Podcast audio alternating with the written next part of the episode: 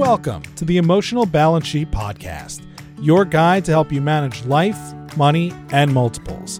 Each episode, host Paul Fenner, Tama Capital's president and founder, and the proud parent of four amazing children, including one set of triplets, will provide insights on successfully sustaining an active lifestyle, career, and family through comprehensive wealth management strategies, financial education, and lifestyle planning, specific to parents raising twins, triplets, and more. Learn more, subscribe to the show, or connect with Paul at Tama Capital dot com. This podcast is for informational purposes only and should not be relied upon for investment decisions. Clients of Tama may retain positions in the securities discussed in this podcast. What if you woke up and suddenly realized you had more time? Not just hours, days, or weeks, but decades. Aviva Wittenberg-Cox thinks about time in not only decades, but in twenty-five-year increments. As someone who thought in her thirties she would be retired at age sixty, she now finds herself starting anew again, refreshed by the ability to start something new because she may only be at the halfway point of her life. With this point of view, Aviva wrote a Harvard Business Review article that instead of focusing on the challenges and stresses of being a working parent, she instead focused on the joy, knowing that this would be one of many life transitions. There were four areas that Aviva, looking back now, wish were easier to remember while she was in the thick of raising her family. One of the most important was loving your spouse or partner and not demoting your relationship to the bottom of the pile. According to Aviva, longevity means that more than ever, we need to plan for change. Using the gift of decades requires acknowledging their existence and deciding what you want to do with them. People say you can't have it all, but the gift of time gives us new options to have a lot more than we ever thought possible. Please enjoy my conversation with Aviva Wittenberg-Cox. So, Aviva Wittenberg-Cox, welcome to the Emotional Balance Sheet Podcast. Thank you, Paul. Lovely to be here with you.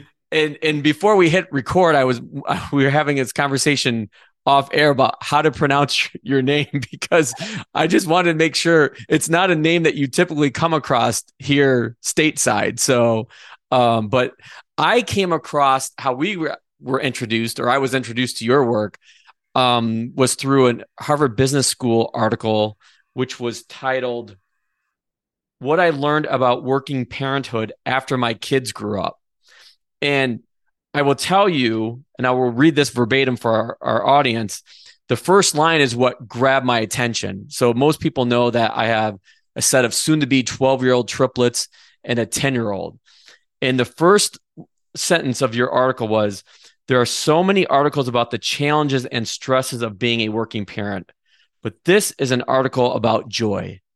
It's like you had me at hello, Aviva.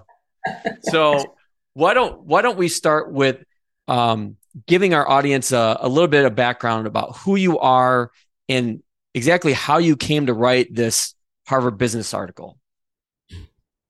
Uh, who I am is always a complicated question because we can't carry so many hats, right? So I am a Canadian-born, French-Swiss Canadian citizen who's lived uh, most of my adulthood in Europe. I grew up in Canada. And I've worked for the last twenty-five years on issues of gender balance in the business world all over the world. So I've been in over forty countries working with leaders, mostly men actually, on issues of how do you gender balance and nationality balance large organizations. And so the issues, of course, of personal life and work-family balance are intrinsic to the topic. And I've seen it through many, many lenses. Um, so that's a little bit about my background. I'm currently, as I mentioned to you uh, as we opened, I'm currently at Harvard doing the unusual thing at sixty of going back to school. Um, so I spent a year in the Advanced Leadership Initiative, which is a program designed for older people who want to transition into purposeful third quarters. Well, and that's going to be a topic that that I want to focus on too, is is the work that you do on transitions. And um, you know, now that we're living older, Um, I don't think many of our mindsets have changed. I think we, I think in one of the articles you put, like, I think these were your words. It's like, when I was in my thirties, I thought I'd be retired at sixty. And now here I am at sixty and just getting going again. So, um, I, I think I'm really looking, I've been, I've been really looking for this conversation. So how did, how did the, the Harvard Business article come about? I think you kind of just alluded to the fact that you work with, you know, a lot of bigger companies, um, and you were raising your own kids at the same time. Um, but walk us through, like, how, how did that framework of that article come about? Well, and I've been a coach for twenty years, right? So I've worked with a lot of, especially executive women, but leaders of all kinds, uh, working their way through trying to conciliate a, a fairly impossible equation, right? How do you balance work and family in a time where we know work is twenty-four seven, increasingly stressful, very gig? Um, you know, the, the pandemic has shifted our attitudes to work to some extent, but it's a non-obvious topic. And so I've been on all of these issues of how do you pace careers, how do you balance, how do you have a life, how do you survive and thrive, hopefully, in both your personal and professional lives for decades. Um, and so I've been charting my own, you know, you always chart your own experience with what you learn from everybody else's. And I was just really struck when I entered what I call third quarter, which is kind of post fifty, how unexpectedly delicious it was. And nobody told me this was coming, you know? And so we have this rather youth-oriented ageist culture that actually has this hidden secret that these may be the best decades of your life. And I think it's underwritten, undersold, and undershared. Uh, so I thought it was time to try. And, and it may also be, of course, a new thing, right? We are now aging in a way that's quite different from the way our parents and grandparents did. We've been gifted an extra thirty years of life by science in just one century. So we are actually not only living longer, stretching towards these eighty, ninety, one hundred year old lives. Um, but we're also beginning to understand how to live much healthier, which means that when you're turning fifty, in my current calculations, you're only halfway through. And that means, oh my God, you wake up suddenly as your children are just sort of going out the door, you know, um, that you're empty nest and you're looking around and suddenly you don't have quite as much to do. In fact, you have this gaping hole of time that you also weren't expecting. And you have as much time in front of you as you do behind. And most fifty-year-olds kind of feel old, right? They feel like, oh my God, I might can be slowing down and I'm empty nest and I'm post this and it'll be retirement next. And I think that's all wrong. I think we are only just beginning now at fifty to become who we really are, um, post some of our very important roles, which are creating families and parenting kids. But the joy, and so the joy is in discovering this. My goodness, you kind of have a second youth with the additional benefit of the love and delight of these charming humans, if you've been lucky enough to um, have them turn out reasonably well. Uh, who are in your life and supportive champions and admirers of what you do next. Well, it, that's uh, there's a lot to unpack there, which is just fascinating. Because it, it uh, just this morning when my wife Teresa and I were getting ready to start our day, she made some comment about being old, and I'm like, I'm not old. We're not old. And so I I turned forty-six this year. She turned forty-eight, and It, it was it was a perfect setup, and she didn't even know I was talking to you today about, about this topic.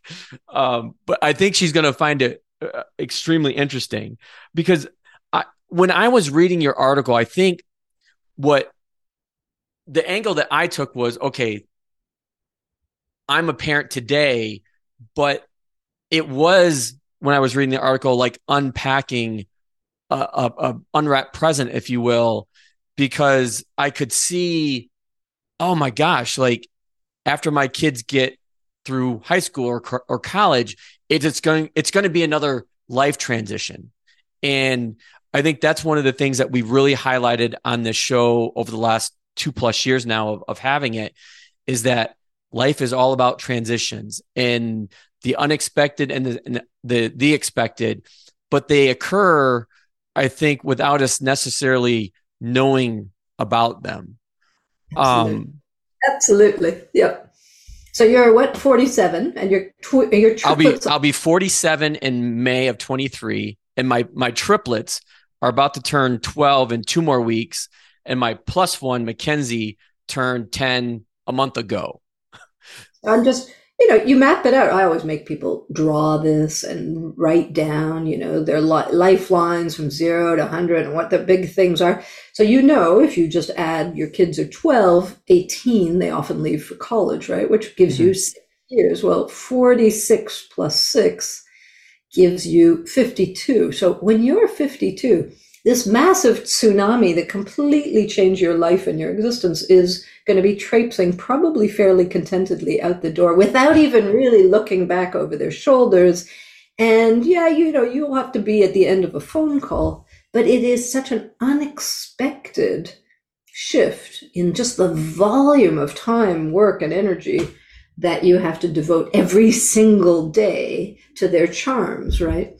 And so the joy of both being a parent is one, to realize that the stress and inevitable struggles of being a hands-on working parent are really high, but it's short. And that's what we don't realize, that in just a few short years, it's all going to be in the rearview mirror. And then what do you want to do? And I think it's incredibly hard to imagine your own future self. It's almost impossible, right? Yes. We're really bad at this.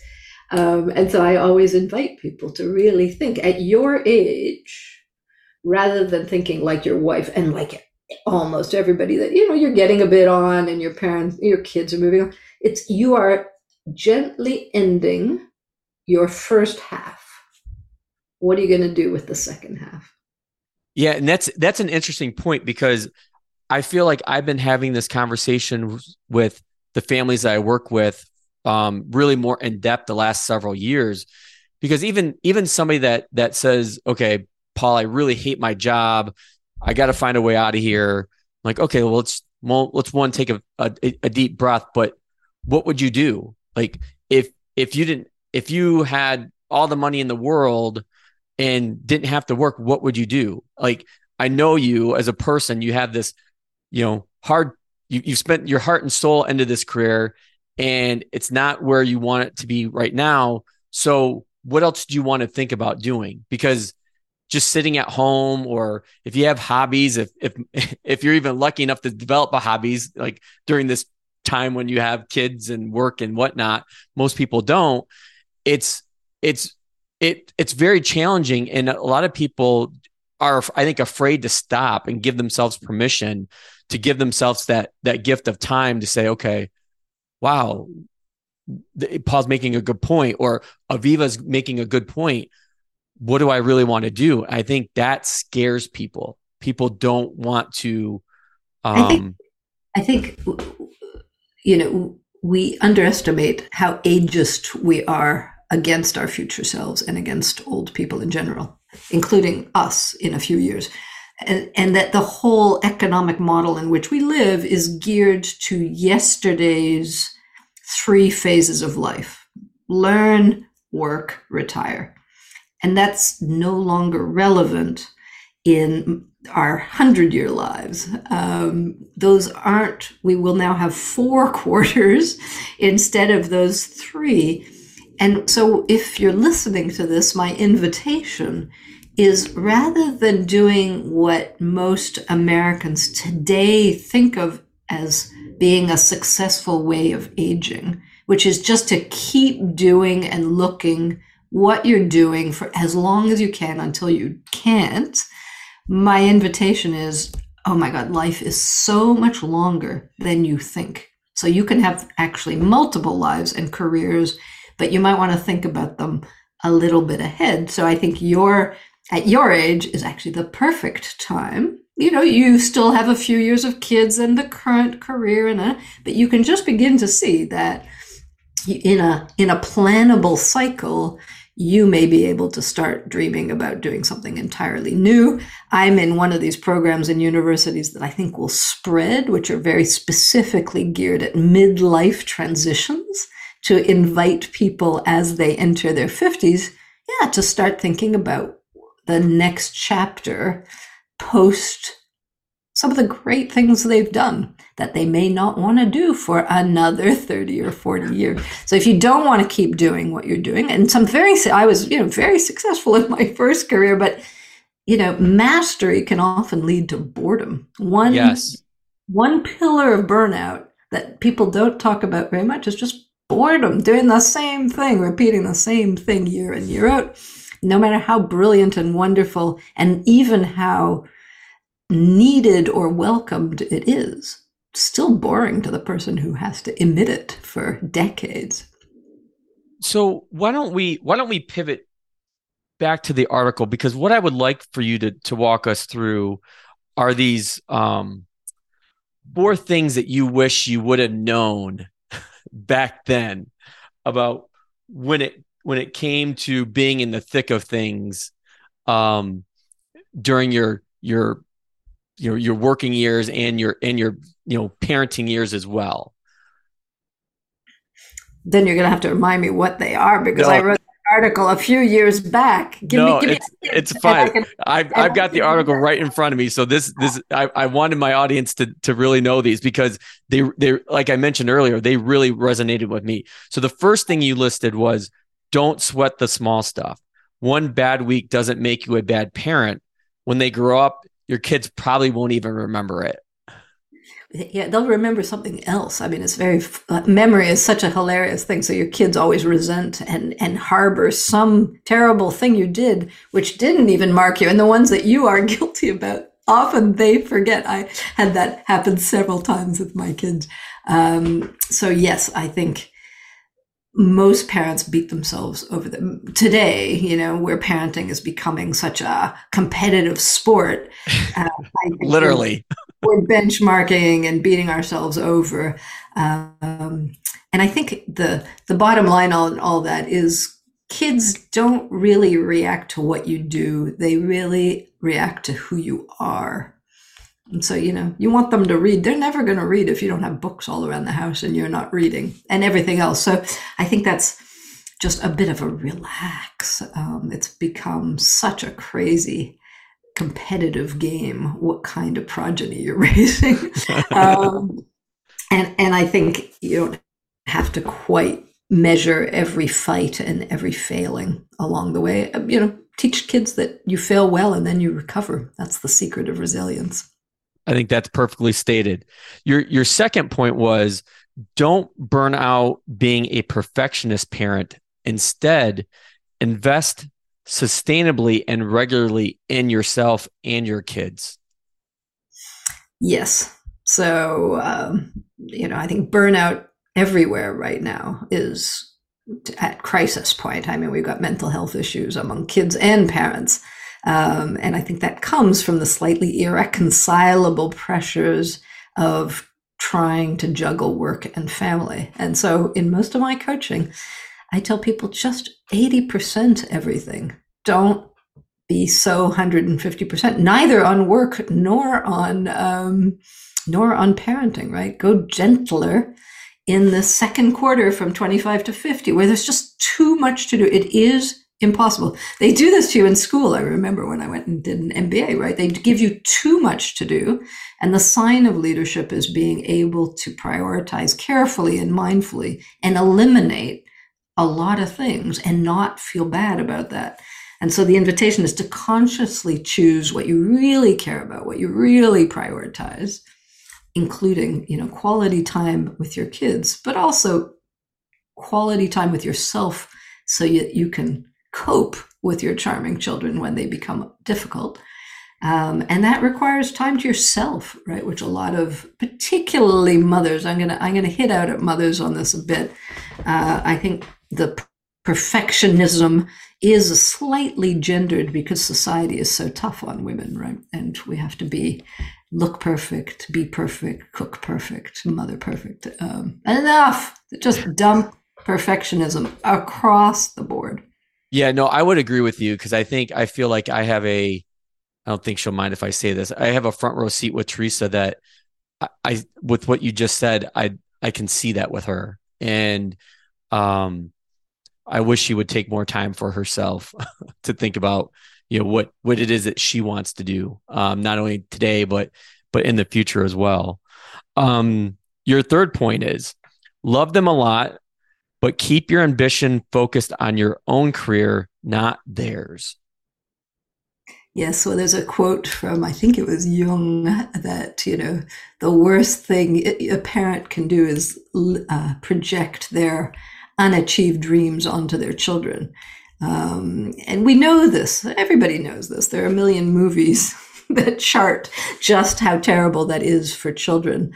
Um, and so I think I, I agree with Eric Fromm, a psychologist, who says, you know, Um, again, a mother in particular's role, most important role f- in parenting is to be happy. And if you can nourish that idea, is role modeling that you can be happy in a crazy world, you can find some kind of inner peace and serenity, um, so that your children can believe that it exists rather than hoping that your children, I hear this all the time, our kids are going to save the planet. No, I'm sorry. We better get going on saving the planet, all of us together, but our generation in particular, and not count on the kids to be doing what maybe we should be doing. And that's just the same on careers. It's the same on anything. If you're hoping to achieve your dreams through them, they just become a means to your own agenda, not a healthy thing for either generation. Good point.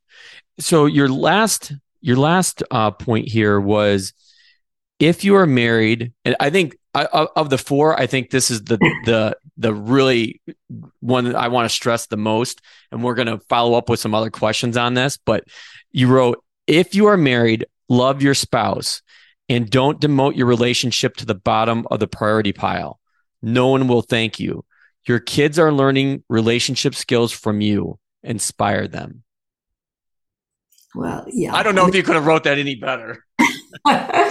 we, I, yeah, I mean, again, they kids don't do what you say. They look at what you are. And so one of the most im- impactful things that your children learn, of course, is the relationships between whoever's parenting, whether you're alone or at least I grew up with a single mom. So uh, I learned all of my leadership lessons from her. But if I had, and for people who have couples who are raising them, they will be extraordinarily attuned to the quality of your relationship, and it's worth investing in. I, I raised my children in France and was always deeply impressed by the hierarchy in a lot of French couples, that the couple always came first. I'd never seen anything like it. You know, Ameri- the American yeah, certainly not here is, in the States. No, the American culture is kids first, and it does them no favors. I really found that that makes kids less happy than watching parents who take priority, go out once a week, at least on a date night, have time.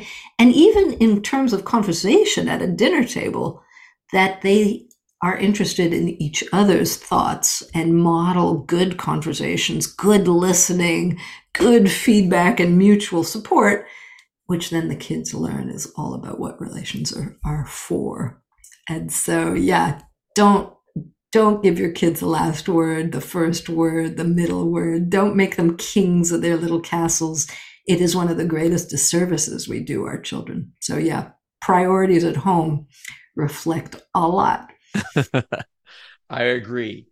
So I, I think that's actually a really good transition into um, one of, I think one of the other hidden gems of your work is this TED Talk that you gave, and we'll be sure to link to this in our show notes, titled Conscious Coupling, Managing Dual Careers. And in it, you made a couple notes, one of which or points, one of which you've already referenced, I think we'll keep coming back to, is this Um, be sure that you're playing the long game. Again, it goes back to, I think we we don't think we're going to live as long as we we probably will. It, but the other th- point that you mentioned, and one that I worry about often, um, and especially dealing with with the families I work with who are between the ages of fifty and sixty, is that we have we have been seeing surging divorce rates with that age group. And so if there was a couple points that you could pull out of out of that TED Talk for us, if you could if you could reference those and then talk about this this um, divorce rate circumstance with with people in their fifties and sixties, and I know you've written a book on that as well that I'd like to talk about. Yeah, so I I, I personally left a twenty-two year marriage when I turned fifty. On pretty well as a as a. Because I was turning fifty, and I, th- I, I think many people wake up just as we're t- discussing, right, at the end of a very dense second quarter, twenty-five to fifty, where you're doing a lot of things under a lot of pressure. Um, and at the end of that, you reap, I think, some of what you've sown, right? So have you invested in your couple? Have you ignored?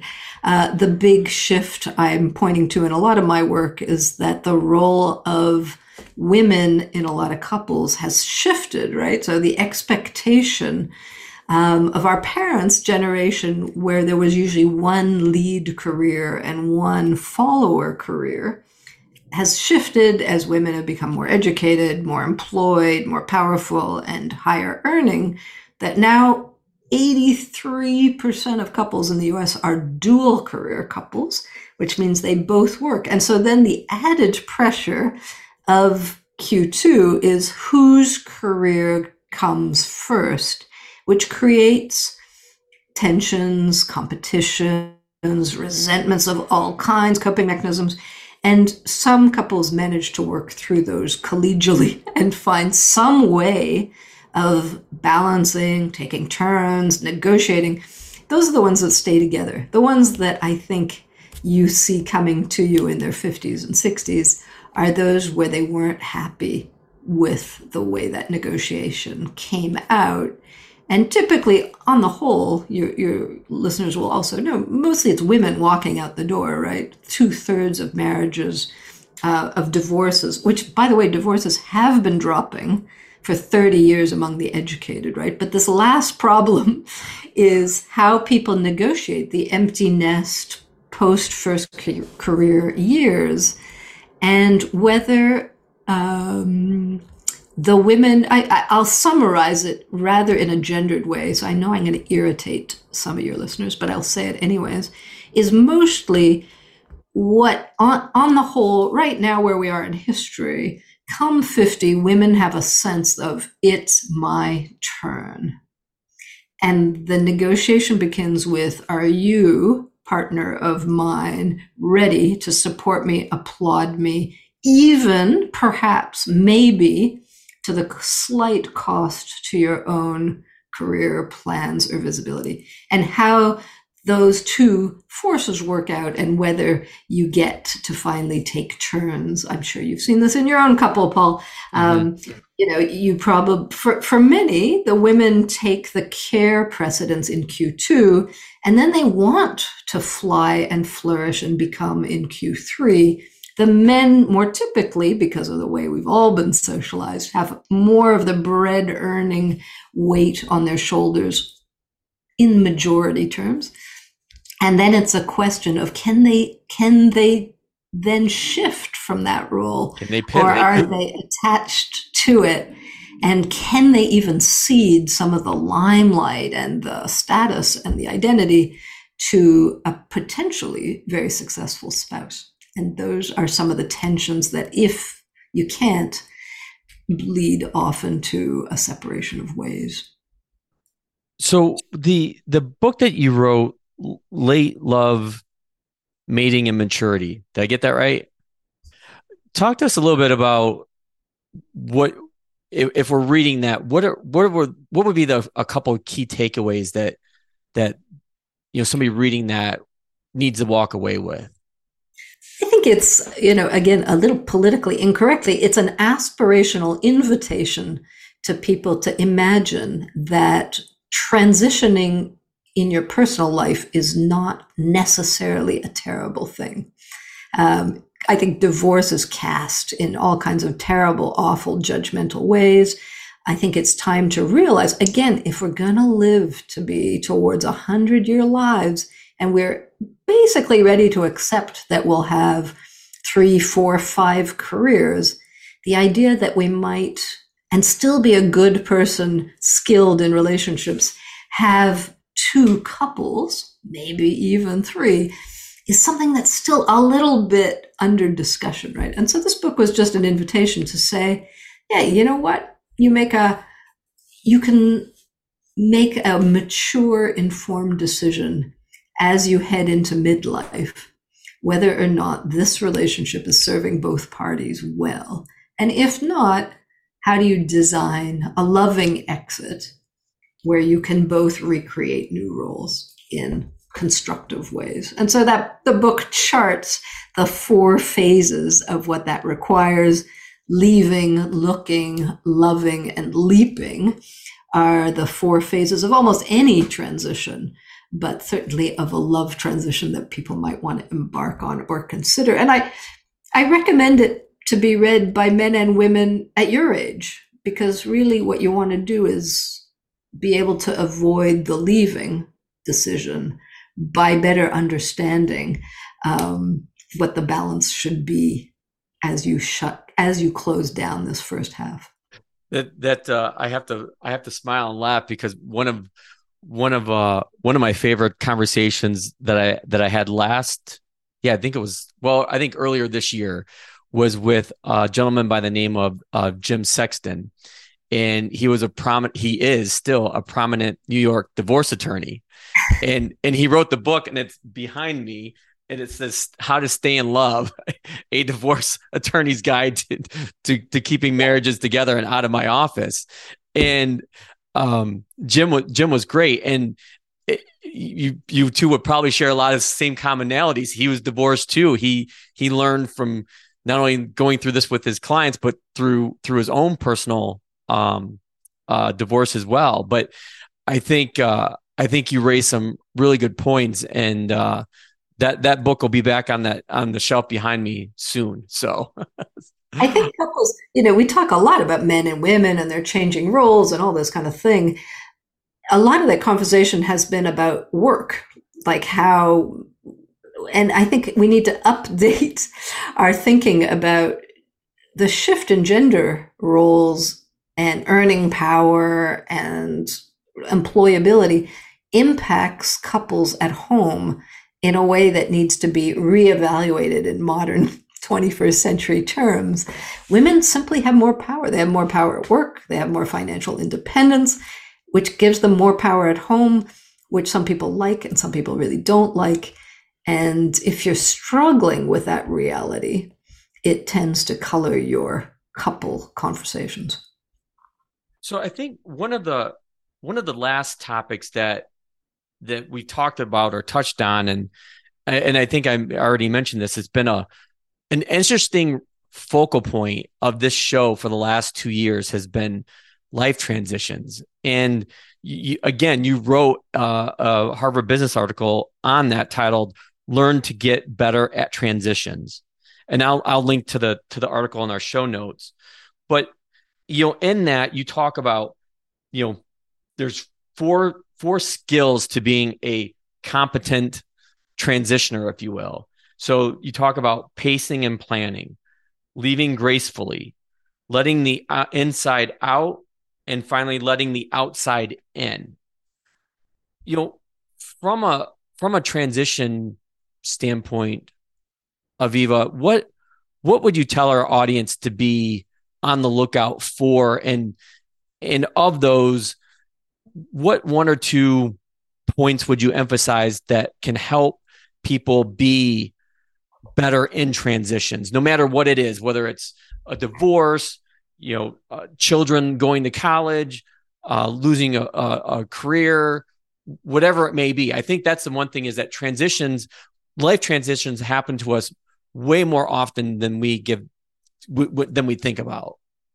Yeah. And I think that's probably the biggest point, is to normalize transition. Um, I think so often, you know, we still talk about the midlife crisis, the quarter life crisis, the later life crisis. These are not crises. They are very predictable. You are about, you know, when your kids leave, everybody, you can map it out, you know, right. You know, what's going to happen. happen. Um, and you, you know, there are twenty books about empty nest transitions. Um, and so I think the idea of knowing that they're going to come along, being kind of prepared to at least discuss the consequences of them, and realizing that you're going to have very regular transitions, both in your professional life and in your personal life.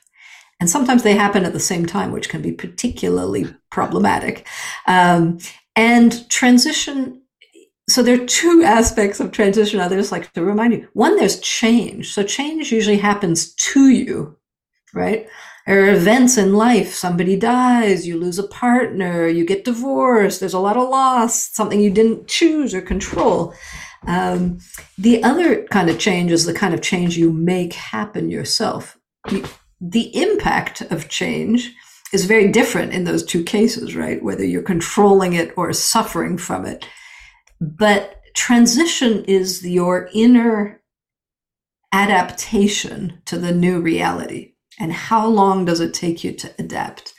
Um, and I just like to invite people that transitions are work, and there are skills that you can build to ease them a little bit more. One of which is, yeah, preparedness, planning, get ready for the transitions that you can predict, uh, and also be aware that there will probably be some that you can't predict, and have some ideas of what your plans might want to be, having good social networks, um, and having a good body of understanding of the strengths and competences that you've built over the last decades, so that where you might want to be able to transfer them. Um, if you have to suddenly, if you suddenly lose your job, I mean, look, we're watching the tech industry let go of tens of thousands of people who probably weren't expecting this particular transition. That's going to be tough, and they're going to want to build their resilience to doing that. And so the look inside, look outside pieces are the first place in transition is to go inside. It's to figure out, okay, that chapter just ended. Can I leave well? Can I shut it down well? Can I not burn the place up or be deeply angry and resentful for the next decade? Can I come to peace with the end? And then what do I want next? And not to imagine, not to automatically, which some people I'm sure who are leaving the tech world, rush into the next thing that's as close to the last thing as you possibly can find, but to invite an opening, an exploration of who am I now, because it's probably a different person than who you were when you entered into that phase. So look inside first.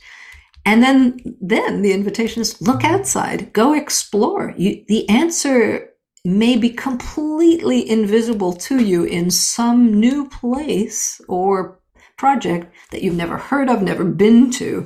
And so the ability to widen your net and go and put your toe into a bunch of new things, as an explorer might, with a curious mind, um, and a kind of growth mindset that we talk a lot about nowadays, is really essential to successful, relatively serene transitions. I think the ability to come back to one of the, the points you've made multiple times now during our conversation is, if you realize really how long life is, it can make those transitions easier and not as overwhelming. And that's easier said than done in the moment, like like with any transition, but I know going through one myself about seven years ago, when I went from corporate world to full-time into, you know, my, my family office, uh, financial planning firm, Tama, um, the, the, the sooner I was able to let that old place go and, and look forward, the whole looking in and then look out, um, the, the, the, the better, I wouldn't say easier, but the better that transition was. Yeah, leave, like leaving, there's a great book by Sarah Lawrence Lightfoot called Exits. Um, leaving is no joke. Leaving anything is no joke. It's a certain kind of loss. It's a certain kind of grieving. It's a certain kind of letting go. Um, and it some it may, for some people, take a bit of time. It may take quite a long time. And so giving yourself that space and time, I actually think your number of seven years is significant because I think, and I usually work with my coaching clients on this, I think we go through some form of transition every seven years. All of your cells are actually new every seven years. You are actually a new human being every seven years. I don't know where, I, I literally, Aviva, just read that like, Uh, within the last week or two, like we're basically like, you, you know, you talk about being a different person, like, and literally like every seven years you are because your cells like are replaced. So it's, it's, it's fascinating. Well, this has been an incredible conversation, which I, you know, I'm, I was looking forward to it and it's, it's been, it's been incredible. And so I, I want, I want to come back to my, my closing question that I ask all of my guests, at least those who are parents, which is the majority, which is, what is the best thing about being a parent? Homeschooling. But I'll say that in a slightly different way. I never homeschooled my children. They schooled me.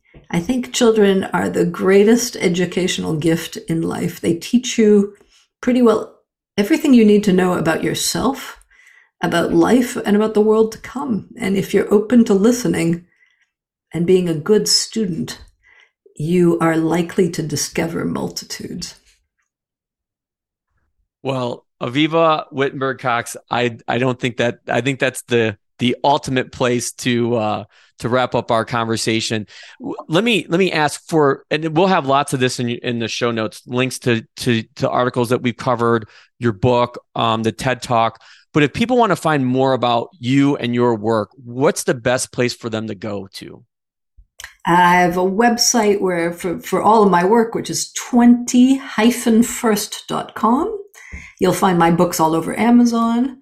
Um, I've done several. And you won't find my personal website because I'm just refurbishing it. But I promise that by January next year, Aviva Wittenberg Cox dot com will be back online in right. new, splendiferous third quarter colors. Well, awesome. We'll, I'll be sure to, to, to make sure that that's in the show notes as well. But Aviva, I can't thank you enough. Uh, I'll say for this first conversation, because I'm sure that there's going to be a few more in our, in our future for sure. With pleasure. All my favorite topics right here in a nutshell. Nice talking to you, Paul. Thank you for listening to this episode of the Emotional Balance Sheet Podcast. Please visit Tama Capital dot com to subscribe to this podcast or to connect with certified financial planner and registered investment advisor Paul Fenner of Tama Capital. And please join us again next time on the Emotional Balance Sheet Podcast.